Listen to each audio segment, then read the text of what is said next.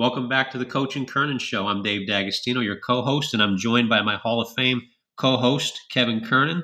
Both of us back from long travel trips here. Myself to the Smoky Mountains, Kevin, New Jersey, back to Florida. Uh, it's episode 69, and this is Real Voices of the Game. Before I introduce our, our guest here, Kevin, and I tell you that the Dos Equis commercial has nothing on this guy. The most interesting man in the world does an understatement for our guest today.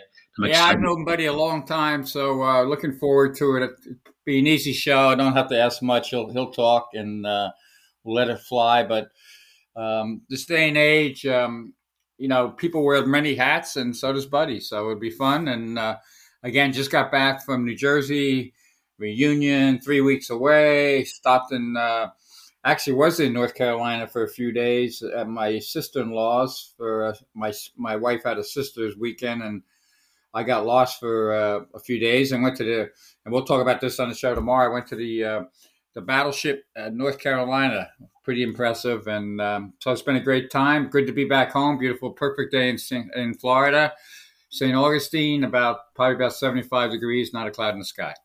Nice, yeah. And I keep track of you on Twitter when you're traveling to make sure you're to see what you're eating and what you're drinking that day. And, and I did notice that that post that you just mentioned, uh, which I'm excited to talk about tomorrow. So we get to get to our guest here. Uh, in, in our first conversation together was was just amazing. Uh, could could have gone on for hours, but our guest today for Real Voices is Buddy Bengel. He's a young entrepreneur from New Bern, North Carolina. Uh, you know, business degrees and management degrees, but what this what this guy's done in his career is just amazing a former professional baseball player, also played in Italy and, and performed for their national team.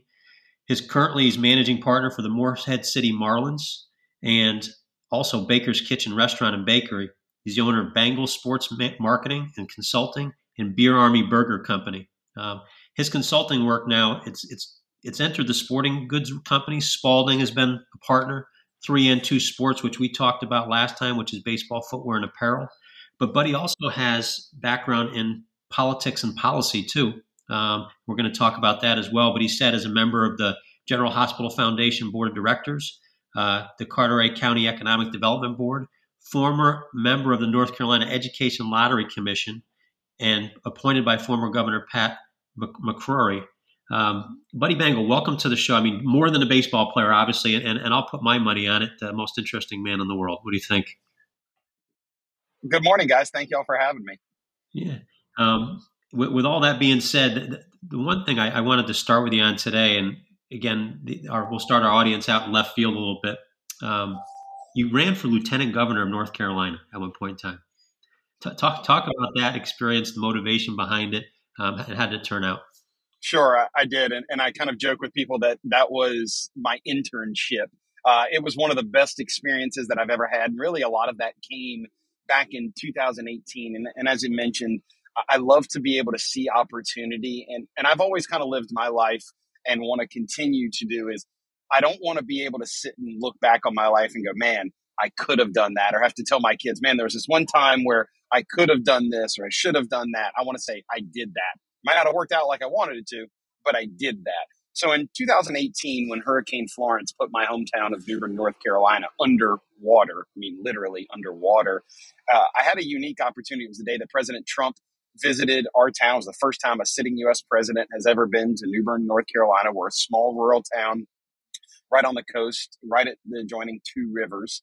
And I happened to be standing in the parking lot of my restaurant and ran into our current, or at the time, our current lieutenant governor and our House Majority Leader and just said hello. I'd had a chance to know them a little through just the political world, invited them to come have lunch at my restaurant.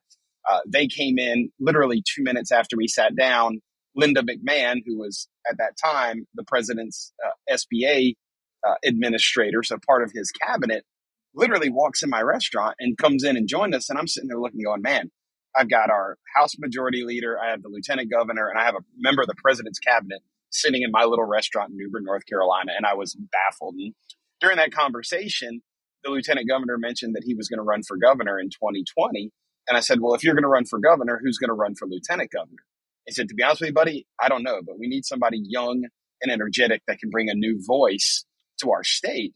And I said, Well, great. Well, when you figure it out, let us know so we can support them. He said, Well, you ever thought about it? I said, no, might be a good idea. And, and the more I thought about it, I thought the more he was right that we need some younger people. And I had come really off a amazing program that was life changing for me in the Presidential Leadership Scholars Program. And I thought, you know, what better way to help make a difference in people's life and get a chance to know my state better, get a chance to meet people and understand how to affect policy. So I decided, I said, sure, why not? Let's do it. And it was a phenomenal, phenomenal experience. And, you know, sometimes, and, and Kevin, you can understand this from the baseball world, sometimes losing is actually winning. And for me, by losing that race was one of the best things that ever happened to me for a couple of reasons. One being literally two weeks after the election, the world shut down with COVID. And had I won that election, I might have lost every one of my businesses because my the restaurants in the sporting world were probably hurt worse than almost any industry in this country. And if I'd have had to been the general candidate and had to worry about putting together a political campaign while trying to reinvent my restaurants and navigate through COVID, I probably would have lost all of them. So to me, that was the biggest saving grace of losing was I got to keep my businesses. But buddy, do you uh, do you have any plans to run for anything in the future, or or you just uh, kinda... Kevin? Because I know this is your your world on things. I, I certainly uh, I posted on Twitter back then. I've you know thought a lot. I thought long and hard, and a lot of people have asked me about it, and I have consciously made the decision that I am going to run, and it's going to be on a treadmill for thirty minutes a day, uh, and that will be and that will be the only running I'm doing anytime soon. Yeah, I'm sure it was eye opening too. Uh, you know, just you the know, whole experience. It, it, it, was. I got a chance to really firsthand see how the political election process worked, good, bad, and indifferent. Um, I learned quite a few things. Uh, I saw some things I thought were great. I saw some things I said, man, I didn't ever want to see that.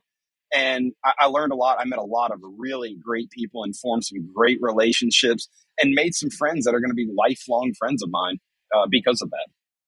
Yeah, and I, I, wanted to touch on because uh, what you do is with business and everything. I, a lot of young people listen to us, and there's there's different avenues to get to uh, through sports to get you know sports management degree or whatever. Just just give us a, a brief background on, on, what you studied and how, and how you got to where you are. Sure. So I, I went to Quinnipiac in Hamden, Connecticut. Uh, everyone knows us for a hockey school, but believe it or not, baseball team's actually pretty good there. And, it is good. Yeah, I knew uh, I knew uh, a player from last year, a family from a player from a couple years ago, Mosky. They're pretty good. Oh yeah, uh, and you know, for me, it was always about trying to find opportunity. And I tell you, one of the best things my parents ever did for me was when I graduated high school. A lot of my friends were getting cars or other things, and my parents bought me a Rolodex. And I'll never forget. I looked at it and I said, "What is this thing?" And I'll never forget, my father looked at me and he said, If you know what to do with this, it'll make you more money and take you more places than anything we could ever do for you. And I'll be honest wow. with you, I kind of laughed at him. And now I look back and I go, he was 100% right.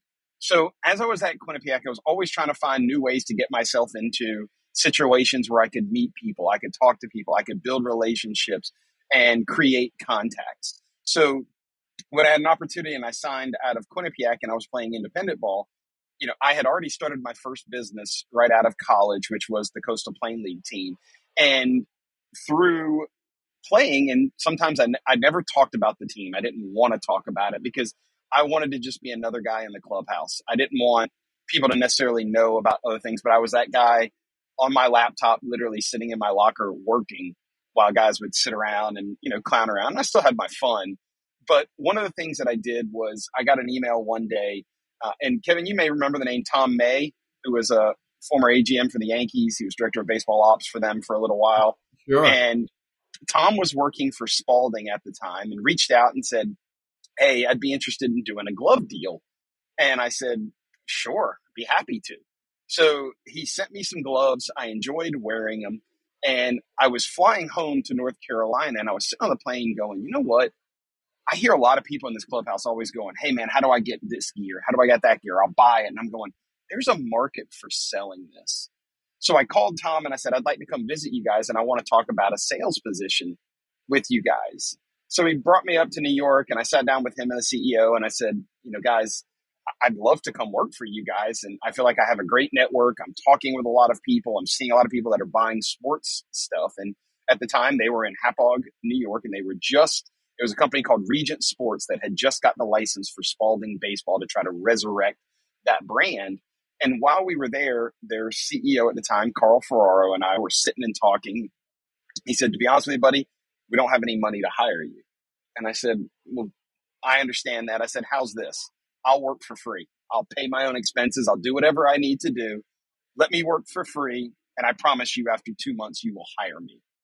And sure enough, in two months, I had done almost $100,000 in sales for them.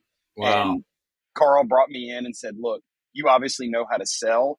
Now let me teach you how to build a company. Let me teach you how to manufacture baseballs, how to build gloves, how to build bats, and started teaching me that side.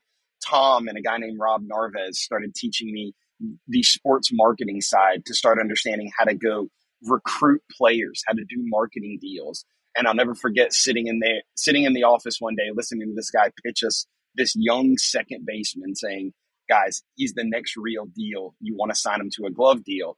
And sure enough, we signed Robinson Cano in 2000 and it was like 2006 wow. when he was an A ball with the Yankees. And that's why Cano came up wearing a Spalding glove. Uh, and he was the first guy I was ever part of. And then that transitioned from there. I started going to the winter meetings. I started networking and meeting people and ended up running into the guys that were starting three and two literally two weeks after they had acquired the company. They were looking for a baseball guy. And I, at that time, uh, Spalding got purchased by Berkshire Hathaway and Russell Athletic. They wanted to move me down to Bowling Green, Kentucky, which I did not want to do. So I ended up taking a position with Spal- or with three and two. And then I was able to start doing more. I was helping on a sports marketing side. I was able to bring in a lot of great names through relationships for a company that nobody ever heard of. And when you look at our roster, you know, we've had guys. I had Neftali Feliz when he won American League Rookie of the Year, his two World Series appearances, his All Star appearance. Uh, I had AJ Burnett with his time with the Yankees, the Phillies, the Pirates. Um, we've had uh, had Ryan Braun. That was a big one for us. Uh, literally post uh, steroid time, which was excellent. But we ended up. I mean, we were knocking on the door with guys like Josh Hamilton, uh, Gary Sheffield. We made Manny Ramirez wore our shoes for a little while when he was in Oakland, uh, and currently today, and he's going to the World Series. Aaron Nola was a guy that was wearing three and two stuff. So we've really kind wow. of blossomed and, and taken a company, and I enjoy going up against the Nikes, the Reeboks, the Adidas, Under Armour of the world. It's a lot of fun to compete against those guys. I say it's easy to sell Nike and Under Armour it's a lot harder to take a company that nobody's ever heard of and convince guys to wear it. Yeah. Buddy, we have uh, our our shows being listened to in 42 countries right now, and most of the national teams are represented in our audience right here. Give you give you a couple minutes. Tell our audience what three and two is and why they should take a look at it today and where they can find it. So three and two is a company based out of Orlando, Florida, and we specialize really in apparel, uniforms. Uh, we've kind of moved away a little bit from footwear, although we still do it, but we're one of the leaders in sublimated uniforms. Our quality, I will put our quality up with anybody in the country. We have some of the most notable travel ball teams in the country are wearing our stuff. We have great quality materials produced in a timely manner. A lot of great portals where you can visit us at the number three, the letter N, the number two, sports com and see a full variety of how you can create custom jerseys from sublimated. And one of the nice things for us is we don't charge based on different material. We charge one price and you can choose any material, full custom. And we've really started to make a name even in collegiate summer league where my franchise in the Coastal Plain League, we wear it. And most notably, one of uh, Kevin, your favorite, even though to my uh, relinquish, the Savannah Bananas wear three and two uniforms. So uh, we've really done a good job. If they're wearing three and two, we know it's good because they're, they're they're pretty good at marketing themselves. they've they've done a few things, and uh, and I'm sure we'll touch on them. That's been interesting to see them grow, and I, I remember from day one when that got started. Yeah. We'll, um, we'll take take a little left turn from from the sports. I, I want you to tell the audience just so they can get a full range of your, your background. Where are you headed today after the show? So as soon as uh, as soon as we're done with this show, I'm actually heading up to Sysco's headquarters in North Carolina, and I'm currently working on a custom sausage blend for my restaurant. So we're working on sausage patties, sausage links, working with North Carolina farmers to produce a unique sausage breakfast blend. Because at my restaurants, I love creative new products. Uh, one of, I have two restaurants. One of them called Baker's Kitchen, where we're very similar to a Cracker Barrel, except for we make everything from scratch in hand. We make our own syrup. It's one of the coolest things, and it's going to hit the market in a massive way. It's taken me a long time, but I finally got it bottled. You can go to buttersyrup.com and check it out. I'll send you guys some syrup, Kevin. It'll be great on your pancakes at you know 9:30 when you're sitting on the porch drinking your coffee. Uh, it's got no maple syrup in it. It's kind of our own concoction of things, and it's going to take this country by storm because there's nothing like it on the market. So I'm always working on how to create a new experience for our customers, a new taste, and give them something unique that when they go out, it's a very, very memorable taste that they put in their mouth. That's fantastic. I'll have to get you hook you up. Uh, talk to my son who has a restaurant in St. Augustine. Uh, Absolutely. Restaurant, you know, to pour your own uh, tap house beer, wine, hard cider, also uh, great food too. So that, that sounds well, like. Have, uh, and I'll have deal. to come. I have to come visit you. Uh, my uh, my future in laws live in St. Augustine now, so they moved down there and built a house down there. So uh, I'll be coming to visit Beautiful. down there sooner rather than uh, later. No, I'm looking forward to it because obviously uh, people can tell your energy, uh, what you do, and the uh, and I think too, uh, you know, the syrup, the uh, we got to get we got to jump over to uh, what else? Whiskey. You know, you got some whiskey going on, some right? So we do. so, your whiskey. Sure. So my my other restaurant is called Poppy's Bites and Barrels, and it was formerly Beer Army Gastropub, but it was I decided to rename it this past year, really in February, and I named it after my grandfather. So my grandfather, who was one of my heroes, he is he was a decorated United States Marine. He served our country with honor. He had two Purple Hearts, a Bronze Star, uh, fought in some of the most famous battles. He was at uh, the Battle of Punch Bowl. He was at Heartbreak Ridge. He was one of seven that came home. And when he did come home, he dedicated his life to making sure that our servicemen and women were A, always thanked, and B, never forgotten. And when he passed away, I thought I needed to do something to continue his honor and his legacy. And my restaurant is dedicated to service members. So you see a lot of military memorabilia in there. You'll see a lot of different concepts from the way we name things. And to me, my restaurant there and other places has to be more than just about putting food or drink on the table. It's got to be creating a greater mission and purpose than just the experience. So at our restaurant, we always work to find ways that we can give back. So in 2020, my GM and I, who were both bourbon lovers, I happened to again get lucky and part of a conversation get in touch with Maker's Mark. And Maker's Mark does what's one of the coolest things I think today available a private select series.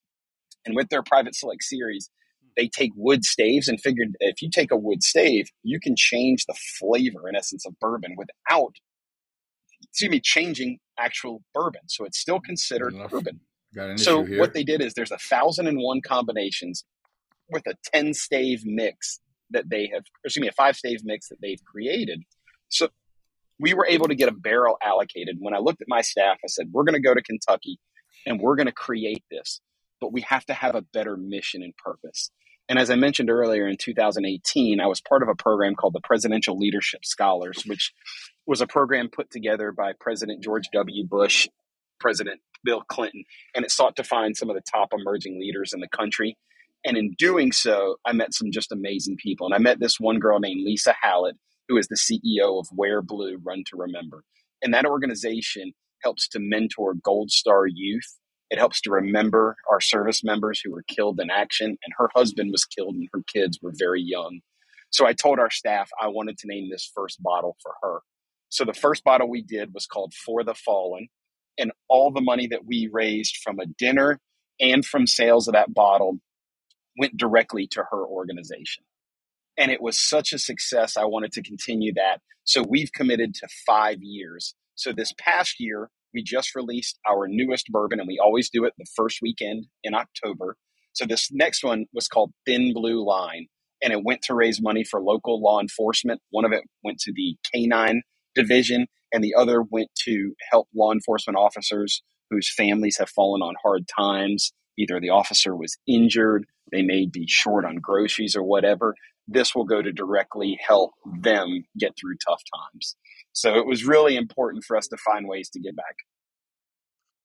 We lost you there for a second. So, what what was the name of the woman who you helped with the? Oh, uh, you know, her, her husband her, killed in service. Yeah, her name was Lisa Hallett, and the organization okay. is Wear Blue Run to Remember, and you can go to where it's wearblue.org.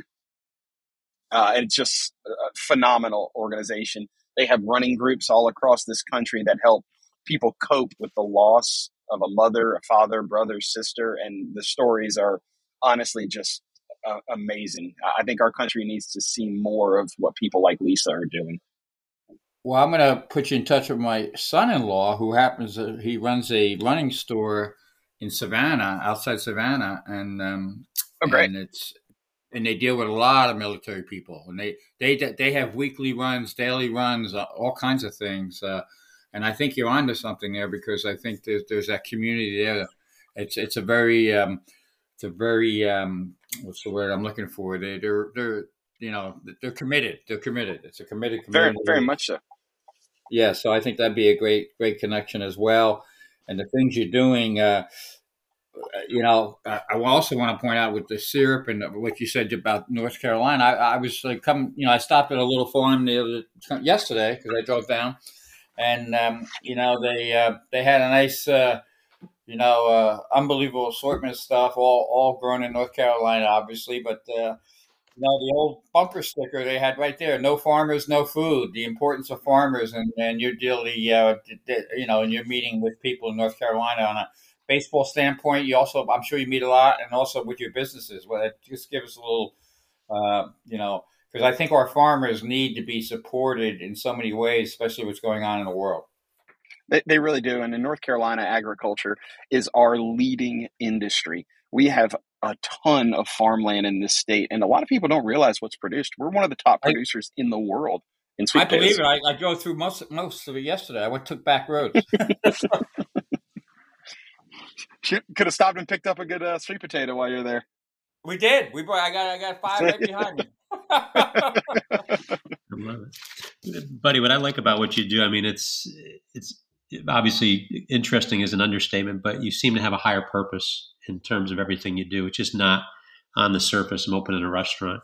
Uh, talk about baseball now. I mean, you're you're. I like your title. You're the chief breaking ball officer uh, for for the Morehead City Marlins. Um, and one of the most prestigious, uh, long-lasting collegiate leagues, coastal plains leagues in the country. Um, and you have a unique way of building your teams there. Could you talk about how how you you came about um, first owning a team, and then second how you kind of morphed into how you develop your teams now?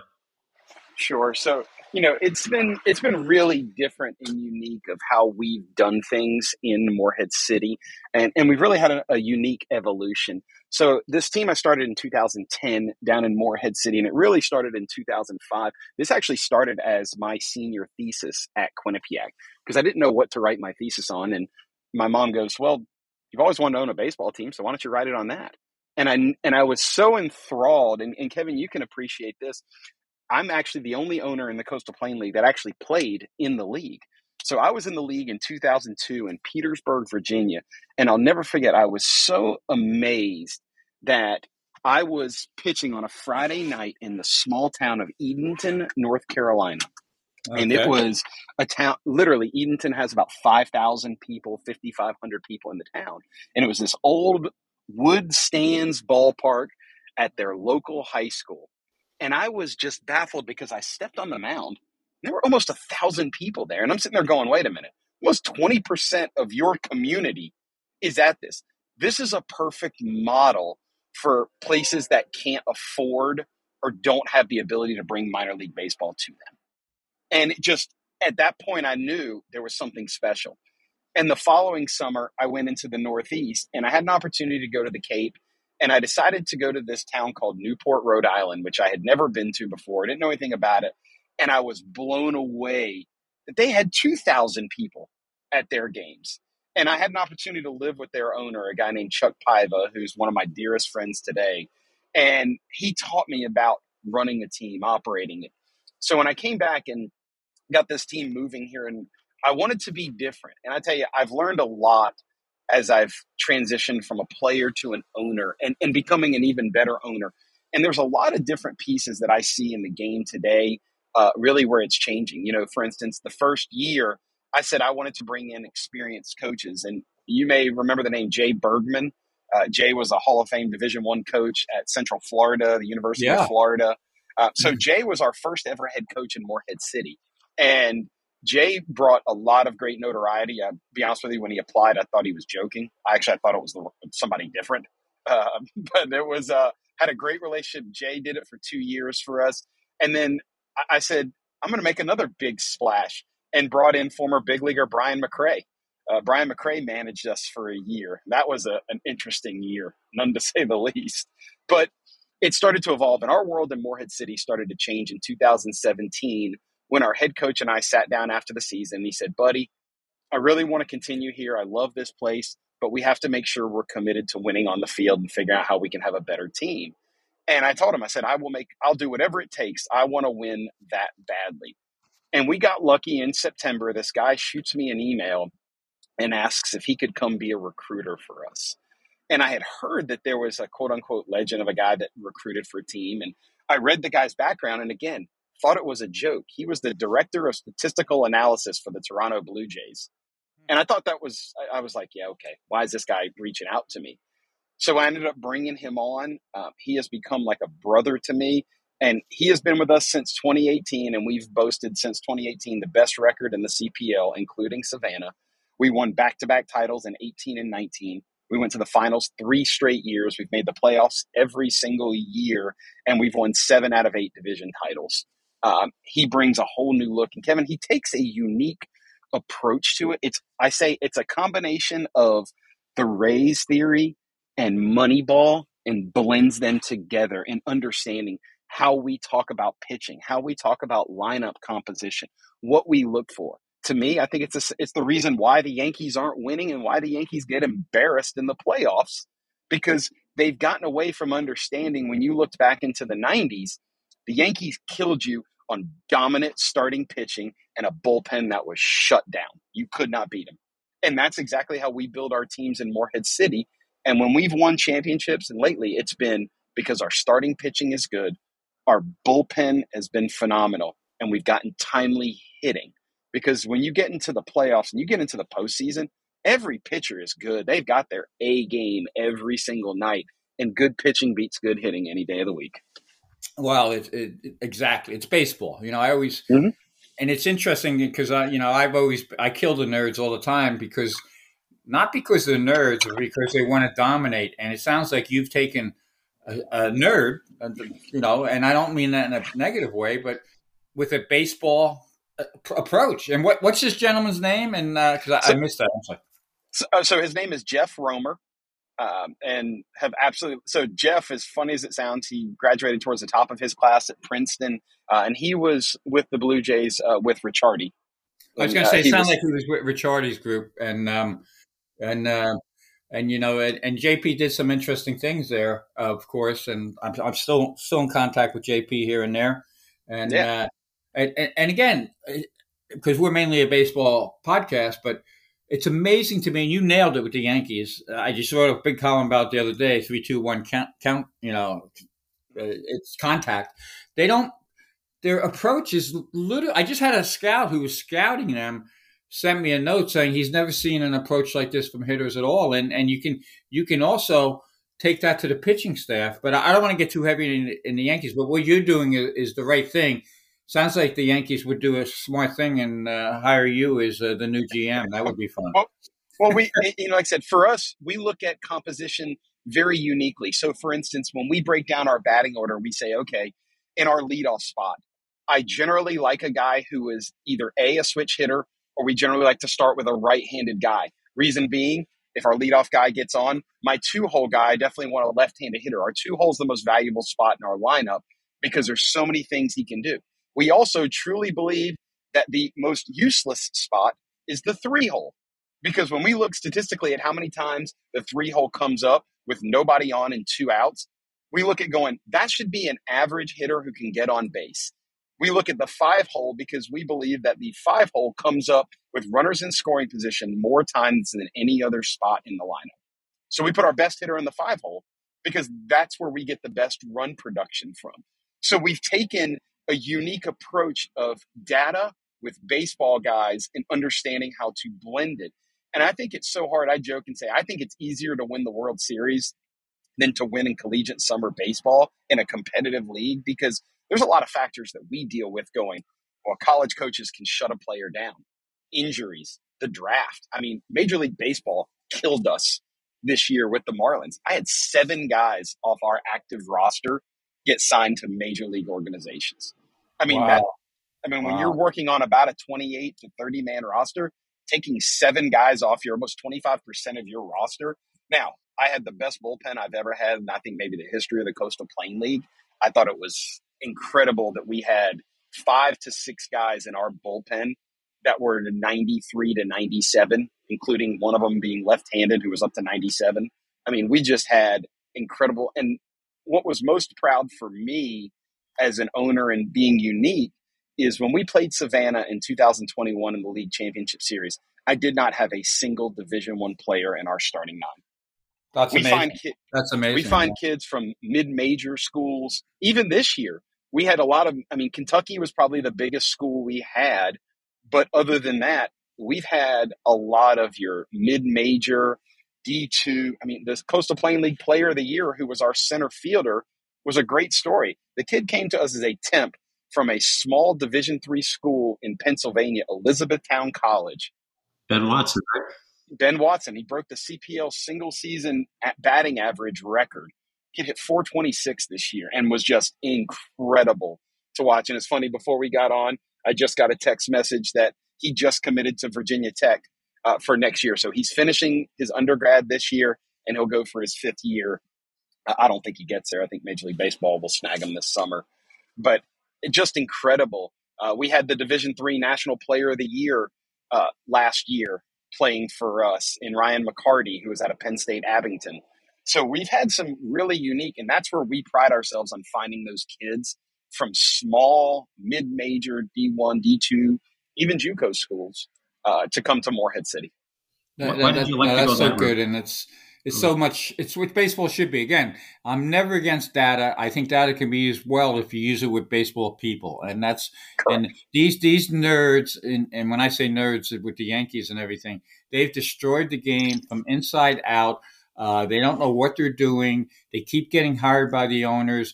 There's so many bad teams, and I agree with you.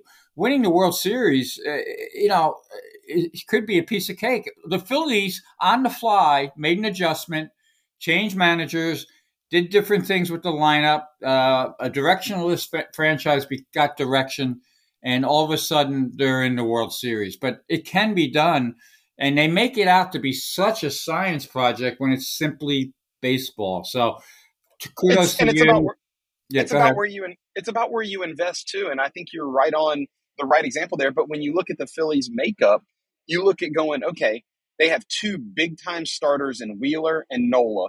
And then they have a good pitching staff. They have a solid bullpen. But that was something for some reason the Yankees, oh, and I'd love to know their data of why they just keep investing in offense, offense, offense. Because when's the last time a straight offensive team has won the World Series without having a dominant pitching staff? You can't find one. And exactly. that's and that's kind of how we've built Morehead City. And we also pride ourselves on being one of the coolest spots to play summer baseball. When you're a college kid, what's better than coming to live on the beach in a beautiful coastal town and getting to getting to play summer ball where you go, "Oh, my day off, man, I went and spent it at the beach. I went fishing. You know, yeah, I went to the bars and clubs on the beach. I mean, it's a very tough life, but we do promote that as a great environment that we're a winning organization. It's a great life off the field, on the field. And to us, it's about how we position ourselves on a national level, not just for recruiting, but to bring attention of what we're doing there. We have great crowds. We do a lot of unique things that are intriguing uh, to players. Uh, one of the things that's been really popular for us is mixing music, which is another love that I have, into baseball and bringing country music artists uh, we had we had a Grammy nominated artist playing this year before one of our games, which was a great experience for our players to get a chance to see them, interact with them, and it's why you come to Morehead City. And who was that artist? Uh, Walker Hayes. So oh yeah, he had, the, he had the Applebee's song. Yeah, exactly. I was going to say, and the because uh, because I follow you obviously, and, people can follow you, uh, your your team. Dave and I will make a road trip up there next year for sure. And uh, you need to. We'll do a show live from the ballpark. That'd be awesome. That'd be awesome. A- and uh, again, what you're doing, and I'll, I'll I'll flip it over to Dave. But what you're doing is you're tapping into some basic stuff. It sounds to me like you have a common sense approach in business and baseball. And in a way, in our country, we've lost that. You know, uh, especially now, what's going on with uh, inflation and uh, Ukraine and this and that, and you know, uh, um, the, the, reaction to COVID, the vaccines. Uh, it's it's it's it's scary what's going on. So we need more common sense people in charge. We we do, and, and we need more people to understand. It's something a lesson that I got taught very early. And, and Kevin, I'm sure you've probably heard this phrase. Everything I've learned in life, I've learned through the game of baseball. It's taught me the highs, the lows. It's taught me sometimes you can hit a home run, but sometimes you need four singles to actually score a run. It teaches you how to think.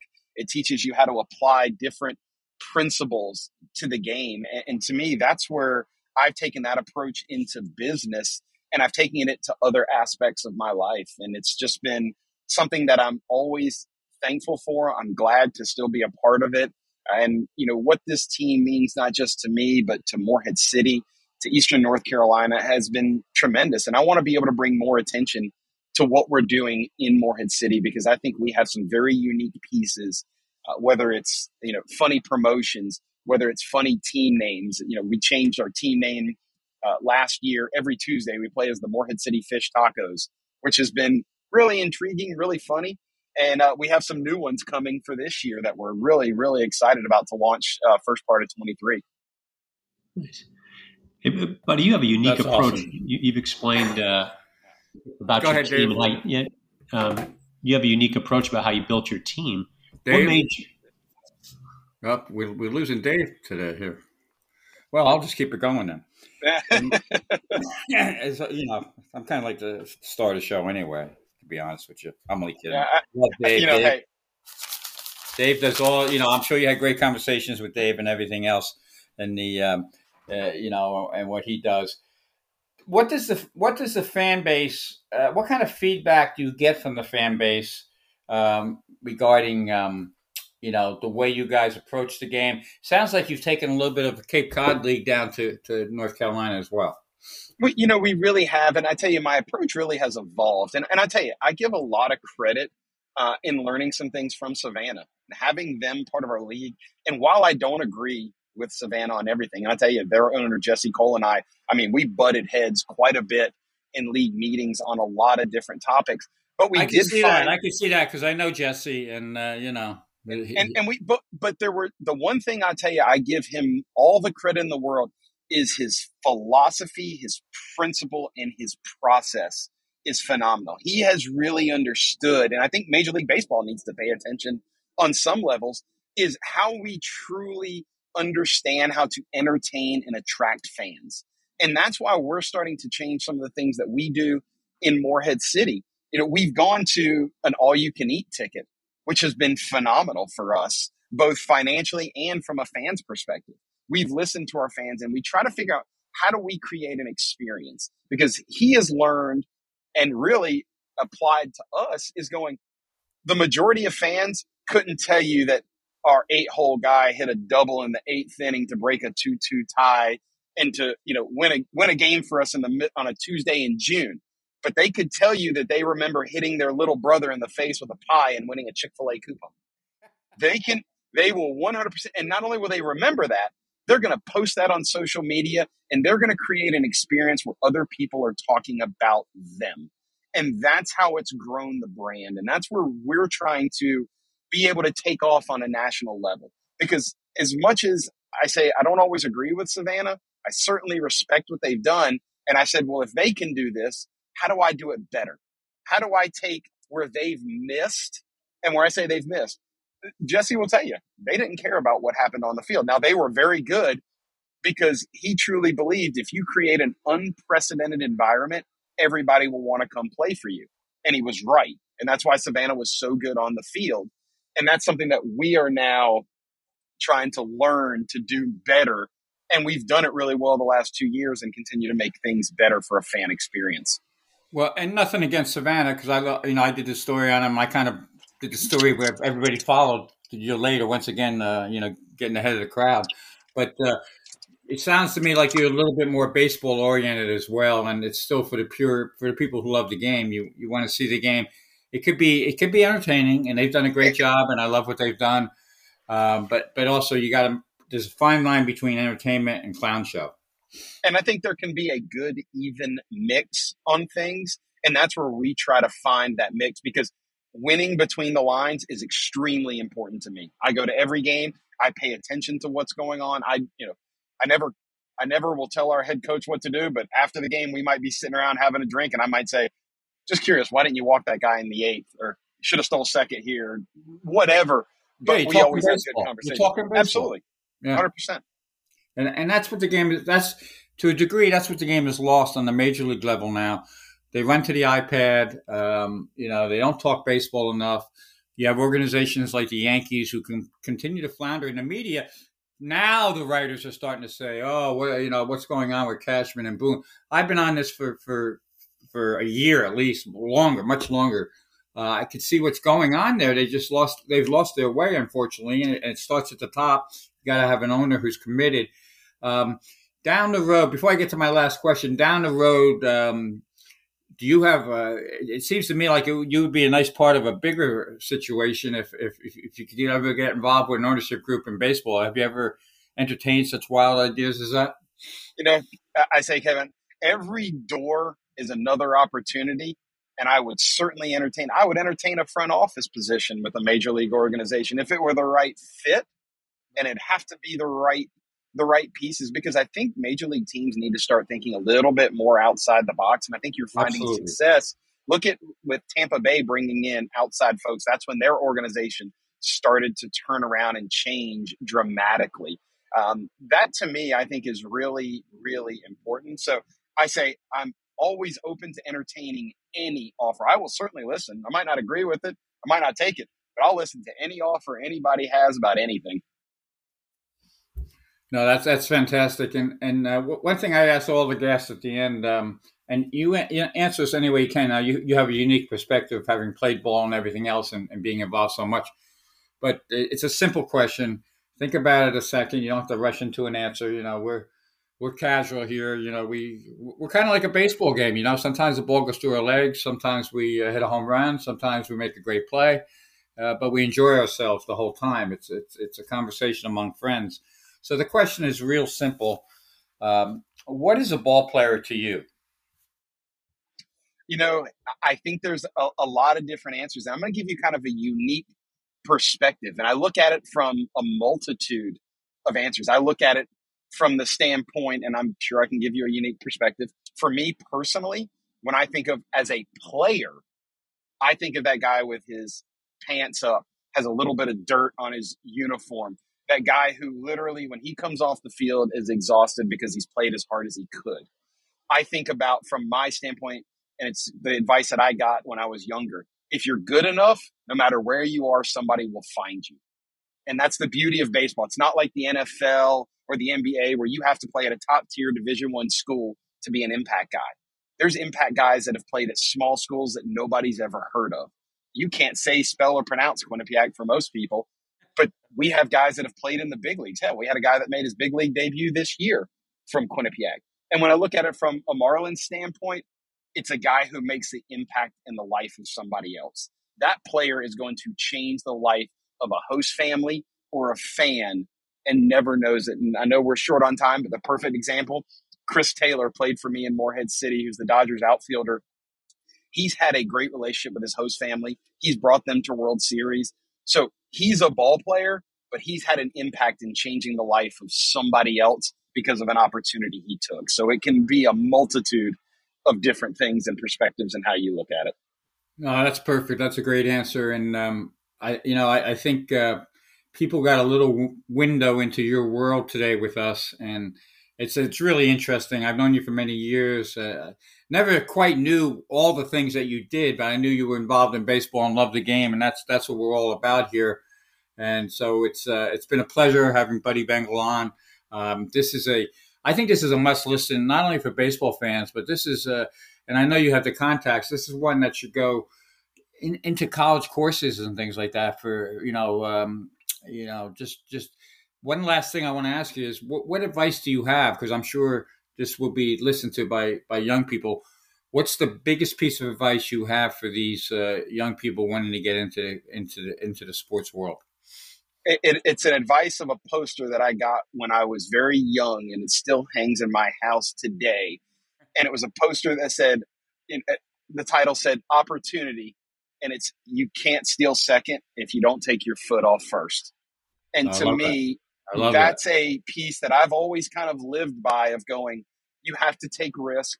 You have to put yourself out there. You have to go places where you don't know anybody and talk to people. You have to shake hands. You have to put yourself in unique opportunities and you have to make a great first impression. You have to make sure that you have a business card with something on you and ask. You may get turned down a hundred times, but the beauty of baseball is if you get a hit three out of 10 times, you're a Hall of Famer. And that to me is the way you need to be in approaching life is always put yourself because you never know who you're talking to. You never know who you're going to meet and always, always think the person you are talking to is the most important person in the world, regardless of who they are. Yeah, that's that's that's fantastic advice. Kind of way AMBS runs his uh, life. You know, that's what I do. I think that's why I've made so many contacts through the years. And and the interesting people like you I've met. It's been, uh, you know, I really enjoy it. That's why that's why I still do this at at my age. And, and you know what else, buddy? And you're a young man, but it, this all keeps you young too. The game keeps you young. There's no doubt about that. So, Absolutely, you, you meet such amazing people, and this game is so small. The the longer you're around it, the smaller and smaller this world gets, and the more you can connect to people. It's just been. I'm still honestly baffled every single day the more and more I'm learning, the more and more I'm seeing, and how I can continue to get connected uh, to people to be able to help make the difference for somebody somewhere. Well, uh, I can't thank you enough. And also, I'm going to some of your principles here. I will give you a call, uh, sure, you know, over the next few weeks too, because I want to do a, I want to do a piece for Ball Nine on you as well, just what you've created and your philosophies, because I think it's something that that uh, you know it's great to hear a podcast. Uh, you know, especially our podcast. It's simple, it's audio, but it's also nice to see the printed word. And um, we'll we'll do something later on down the road. Can't thank you enough. Just hang on here while uh, Dave syncs us all up, and we say goodbye. And we'll see you tomorrow on Coach and Kernan.